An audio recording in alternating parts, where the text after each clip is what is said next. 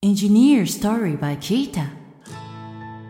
日本最大級のエンジニアコミュニティキータプロダクトマネージャーの清野俊文です。この番組では日本で活躍するエンジニアをゲストに迎えキャリアやモチベーションの話を深掘りしながらエンジニアの皆さんに役立つヒントを発信していきます。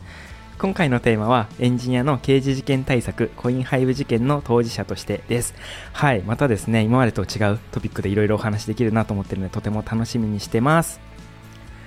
はいということで本日のゲストを紹介します。キータ株式会社のモロさんです。モロさんよろしくお願いします。はい、えっ、と、コインハイブ事件元被告、現聞いた社員、モロと申します。よろしくお願いします。はいよろしくお願いしますはいあの今紹介にあった通りですねモロさんはですねコインハイブ事件っていう事件で結構話題になった方です この事件結構記憶にある方もエンジニアの方だといらっしゃるんじゃないかなと思ってます今日はですねこのコインハイブ事件についてあのいろいろお話ししていきたいなと思ってますはい。はい、まあ、実は今聞いた株式会社にいるっていうのも結構今回初めて知る方も多いんじゃないかなと思ってますお世話になっております。はいありがとうございます。ではですねもう早速伺っていきたいなって思うんですけどコインハイブ事件ってどういう事件だったかお伺いしてもいいですか？どういう事件だったか。はい。ちょっとそうですね、一言で表すのは難しいですけど、はい。まあざっくり概要だけお伝えすると、はい。まあコインハイブっていう海外のブラウザ経由ではい。仮想通貨をマイニングするぞというはい。ツールがありまして、はい。まあ、それを私がこう新しいなんか技術出てきたぞと思って、もう喜びさんで導入したところ、はい。ちょっとそれ NG ですねと、はい。警察の方から お声がかかり、はい。まあ、そこからまあ聞くも涙語るも涙の4年の裁判を経て、はい。まあ、最終的に無罪をいただくという、はい。まあ、そういう事件がございまして、はい。はい、お世話になりましたその説は大変。コインハイブ、まあそうですね、このコインハイブ事件のコインハイブって、もういわゆるそのツールというか、あの一時期あれですよね、なんか広告に代わる、まあ、収入源になるんじゃないかみたいな感じで、結構話題になってたやつですよね。そうですねギガ人とかでもすぐ取り上げられてた、うんうんうんありがとうございます。で、このコインハイブ事件、ちょうどですね、実は僕もあの大学の時ブロックチェーンの研究してて、あのゼミでそのブロックチェーンの臨読会とかやってたんですけど、そう、本当にちょうどその時に、こう、事件で、まさに裁判始まるっていう時で、結構教授も、その辺気をつけてね、みたいな話をしてたのが、僕もすごい記憶に残って気をます。つけてねはい。あいつのようにはなるなと、はい まあ、と当時まだ分からなかったので、あそうですねこどっちに行くのかっていうのは。あじゃあその時はまだゲッティさん聞いた社員ではなかった？あ、もう全然ただの大学生です。お今ちなみにナチュラルに今ゲッティって話があのゲッティさんっていうあのあったと思うんですけど実はですね僕社内で大体ゲッティって呼ばれてることが多くてですねいつもあの清野さんってあの呼んでいただいてることが多いんですが今日はあのゲッティで行こうかなと思ってます。そうなんです。過去の回のやつ聞かせてもらって、はい。毎回清野って名乗ってて、はい。ちょっとなんかもモテに行ってるのかなっていう印象はやっぱありました、ね。なんていうこと言うんですか？なんちょっと声もいいんですよなんかいつもはいより、はいはいありがとうございます。まあ、外行きの感じでやってるんで結構あれなんですよね。僕、外ですごい脱線しちゃうんですけど、外でこういう感じでいろいろ登壇とか、こう打ち合わせとかさせていただく時あるんですけど、結構あの、社内のメンバーと一緒に行くと、あの、みんなゲって言った後に、清野さんがって言って、変な感じになる言い直すんだことが多いですね。はい。ゲッティ広めていきましょうよかっこいいですよはい。これからじゃあ、ちょっと今回から、これを機に広めていきたいなと思います。ぜひはい。ということで、何話してましたっけ？あれですね。あの、そうだ、コインハイブの、はいはい、ところですね大学生だったんですね。はい。ちなみになんですけど、当時、なんかそのコインハイブ、まあ話題にはなってたじゃないですか。まあはい。話題になってたからまあ入れたのも、まああるのかなと思うんですけど、そもそもなんで入れてみようって思ったんですか？そうですね、まあ、ちょっと今のお仕事にも通じるところはあるんですけど割とこう積極的にアウトプットをしていこうねっていうんうんううん。マインド自体は当時からあって、ああ、そうなんですね。まあ、かといって、まあ、技術者としてめちゃくちゃ飛び抜けて知識があったりその腕があったりっていうところはないので、はい新しい技術試すぐらいだったら僕でもできるぞっていう意識で結構片っ端からいろいろ海外のトレンドとかも気にしながら見てたんはい。ですよね。ああ、そうなんですね。そこでまあコインハイブ今仮想通貨流行ってるし熱いぞっていはいはいはうまあまんまとホイホイとはいはいはい。釣られて まあこのざまですね。ああ、そうなんです。ちなみになんか他のやつも、なんかこう、その当時触ってたのってなんかあったんですか？当時触ってたのはうんコインハイブぐらい有名というか、はい。すごいぞってなってたものじゃないですけど、はい。例えばその広告スペースのシェアリングエコノミーとか当え時えちょちょっと出てきたところで、はい。まあ若干試してみたりはしてましたけど、でもそっちはそんなに有名でもなかったですし、結構半年ぐらいでもうサービス終了しちゃったあそうなんですね。なんでえー。そんなに特にここでお話しするようなこともはいはいはいはいないかもしれないですね。あじゃあ結構そういうなんていうんですかね新しい収入源になりそうなやつというかそういうこうサービスみたいなのもいろいろ試してる中で、まあ、コインハイブも、まあ、触ってみたぐらいの感じだったとねそうですね。まあ、ここまでで結構そのコインハイブの、まあ、ツールとかそこら辺についてはいろいろお話伺いたかなと思うんですけどそこからまあ本当にコインハイブ事件っていう、まあ、事件につながっていったなと思ってますでちなみにこのこう何て言うんだろうなこう事件にななり始めたというかなんでそこからこう実際裁判とか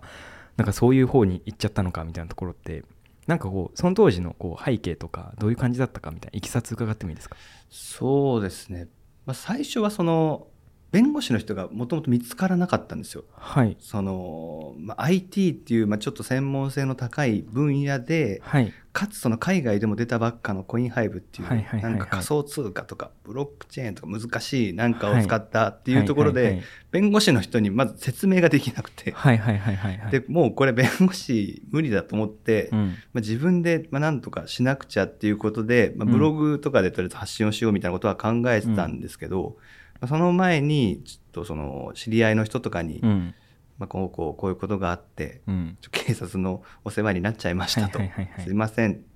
残念です。みたいなことを連絡したら、はい。いやいや弁護士紹介するよって言ってくれる人がえー。いまして、はい。まあ、そのか方のおかげで、はい。まそのずっと弁護してくれた弁護士さんと出会えたんですけど、まあ、その方ともいろいろお話しする中で、まあ、情報発信自体は、うん。まあ、見方を増やすみたいな意味でも、うん。まあやっていった方がいいかもしれないねってはいいうはいはいはい。そのご助言とかをいただいて、はいはいはいはいはい。まあ、そのブログとかがすごいたくさんの方に見ていただけたりだとか、はい。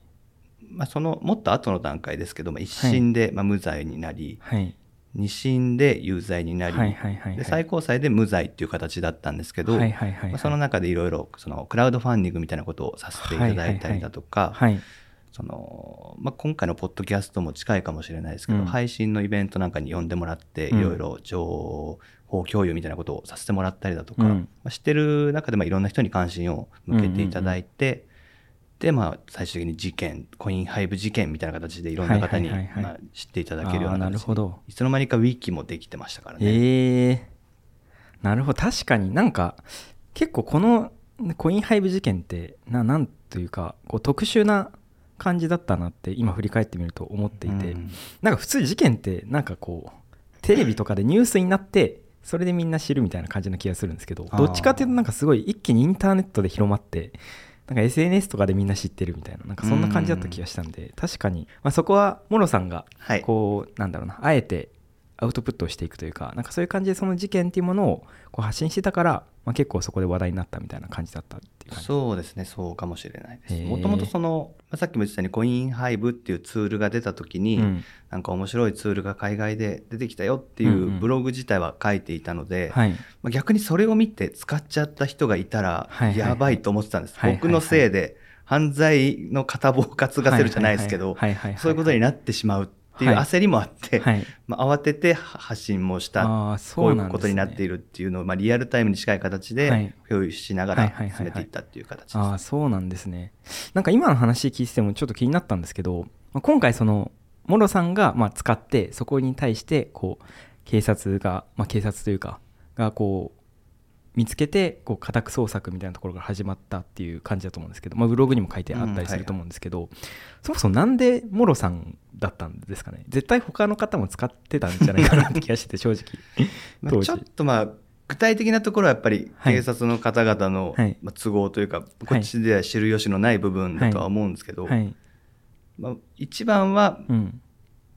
大々的に発信していたことをああはいはいはいはい。で使い方もはい説明してましたし、うんこういうふうにしたらこのツールが使えますっていうのもやってたし、うん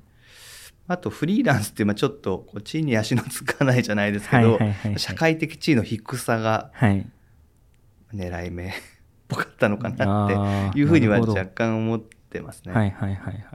まあ、家宅捜索されたってことは何何かしら令状が出てたわけじゃないですか。そうですね。なんかどうどういう言い分だったというか、なんかどういう名目でその家宅捜索って始まったんですか？そうですね。もともと職場に、まあ、当時渋谷の方でお仕事させてもらってたんですけど、はい。そこで働いてる時に電話が来てちょっと協力してくれない、今家にいるからみたいな電話が急に来たんですよ、うんうんうん。警察から。はい。で、いやちょっと今仕事で家にいないですよって言ったら、はい。まあ、迎えに行くからって言ってはい。来て、家まで行って、まあ、はい。そこまで何も教えてくれなくて、事件に解決に協力してくれしかはい何も言ってくれなくて、で家に着いたらパッてって、ええその不正指令電磁的記録に関する罪ええの疑いで捜索をしますよって言われて、その時ってパトカーで来たんですかもう一回？いやパトカーじゃないです。なんか茶色いボックスはいはいはいはいみたいなはい。えー、じゃあもうその時は自分では知らなかったけど、まあ、半分こう警察的にはもう捕まえたというかターゲットは捉えたような感じだった。そういうことなんですかね、まあ、逃げられはしなかったですね、はいはいはいはい。えー、でそこからなんかどういう感じで家宅捜索始まってったんですか？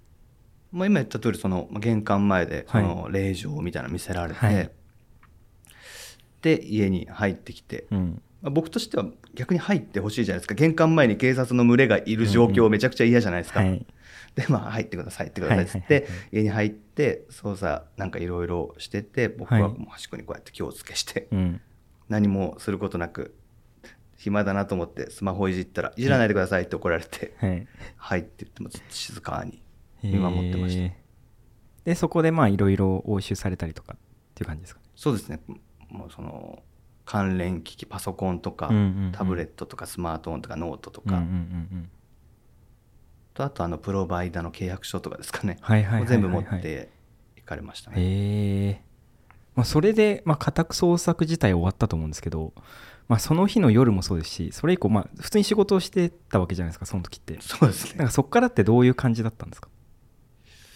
めちゃくちゃもちろん不便ではありました。パソコンもなかったですし、あとブログとかには結構書いてるんですけど、はい。その家宅捜索のよ翌週ぐらいがもう結婚式だったんですよ。あそうなんですね。結婚式でしかも僕初めてはい。海外に行くぞって言ってハワイ、はい。すごい楽しみにしてスマホで写真撮っちゃおうと思ってたら押収されていくわけですよ、そはいはい。のスマホが、あスマホも持ってかれちゃったんですね。もうしょんぼりしながらもはいはい。ちょっと古い iPhone6 とかを持ってきて、はい。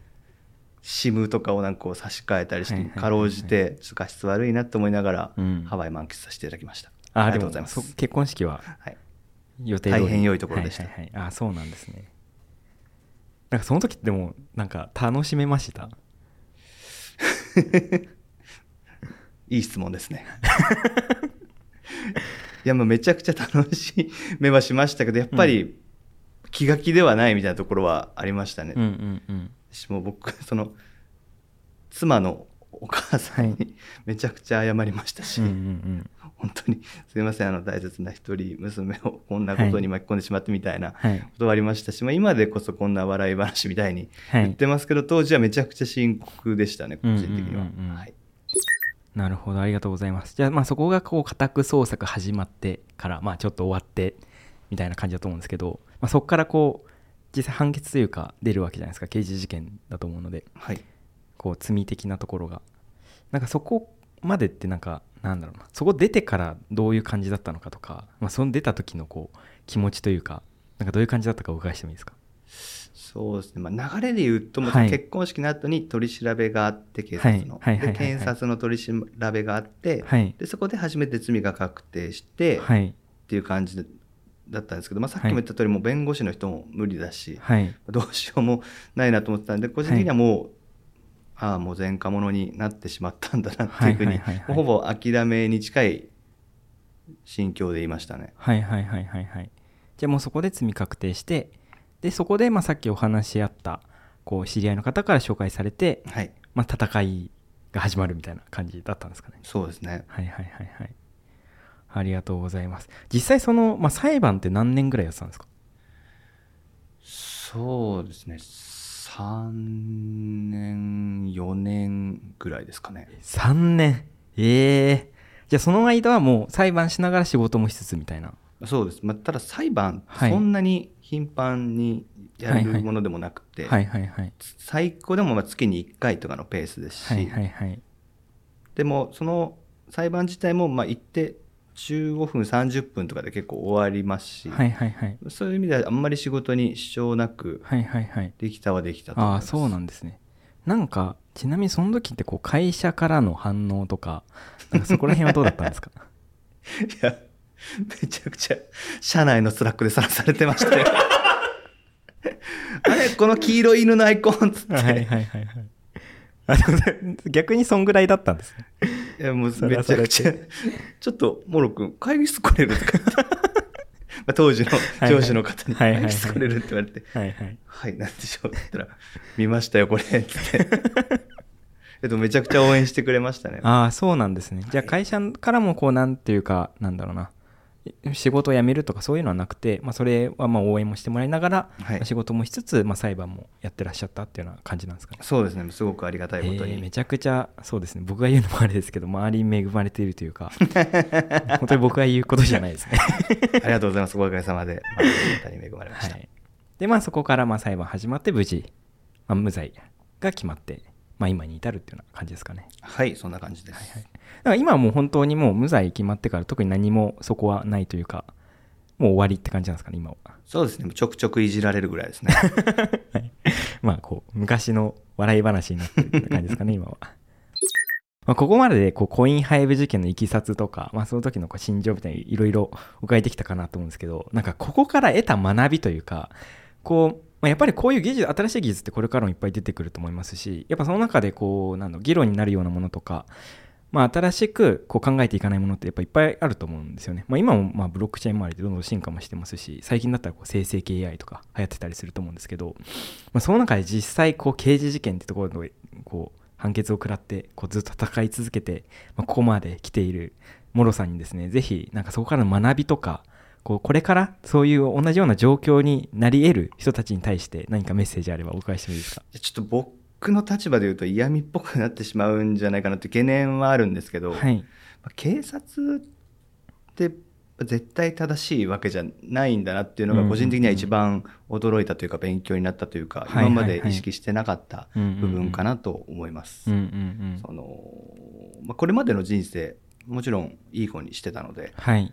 警察の人って落とし物を拾ってくれるか道を教えてくれる存在だったんですよ、はいはいはいはいはい。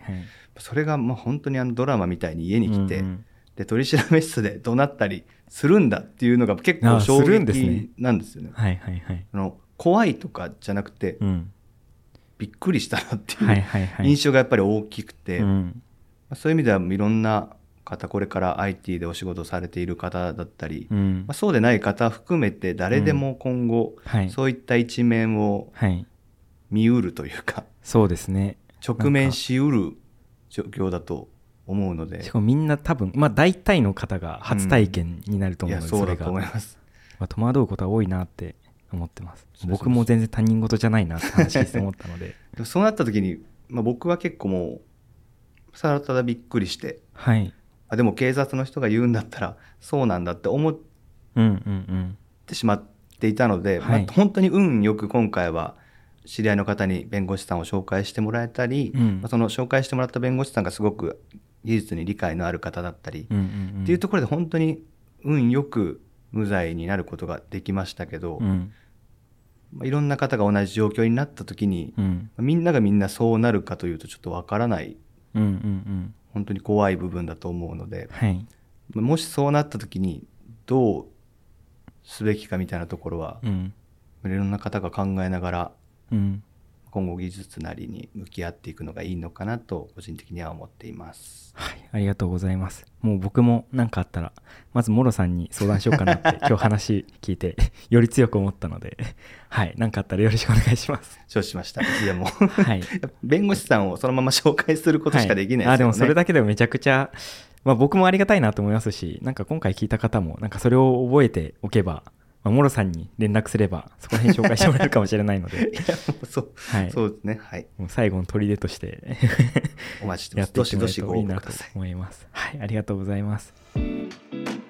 モロさん、今日はありがとうございました。いや、もう本当にいろんなお話伺えてとっても面白かったです。まだまだですね、お話しし足りないので、次回もモロさんとお送りします。はい、今回はですね、エンジニアの刑事事件対策というテーマでいろいろお話ししてきました。まあ、今回お話伺ってまたあの改めて感じたところで言うと、やっぱ他人事じゃないなってすごい思いましたね。なんかやっぱ新しい技術っていうところにこう触る機会っていっぱいありますし、やっぱそこに対して全部こうルールとかしっかり整ってるかっていうと、まあそうではないパターンもやっぱいっぱいあると思うので、まあ、今回の話きっかけに、また自分自身としてもやっぱそこら辺の感度を高めていきたいなと思いました。はい。さて、この番組では感想や質問、リクエストなどお待ちしております。番組詳細欄にあるリンクよりお気軽にご投稿ください。Twitter ではハッシュタグエンジニアストーリーをつけてツイートしてください。そして Apple Podcast や Spotify の Podcast ではレビューもできますので、こちらにも感想を書いてもらえると嬉しいです。キータ株式会社はエンジニアを最高に幸せにするというミッションのもと、エンジニアに関する知識を記録、共有するためのサービス、キータ。エンジニアと企業のマッチングサービス、キータジョブズ。社内向け情報共有サービス、キータチームを運営しています。ぜひ、カタカナでキータと検索してチェックしてみてください。お相手は、キータプロダクトマネージャーの清野俊文でした。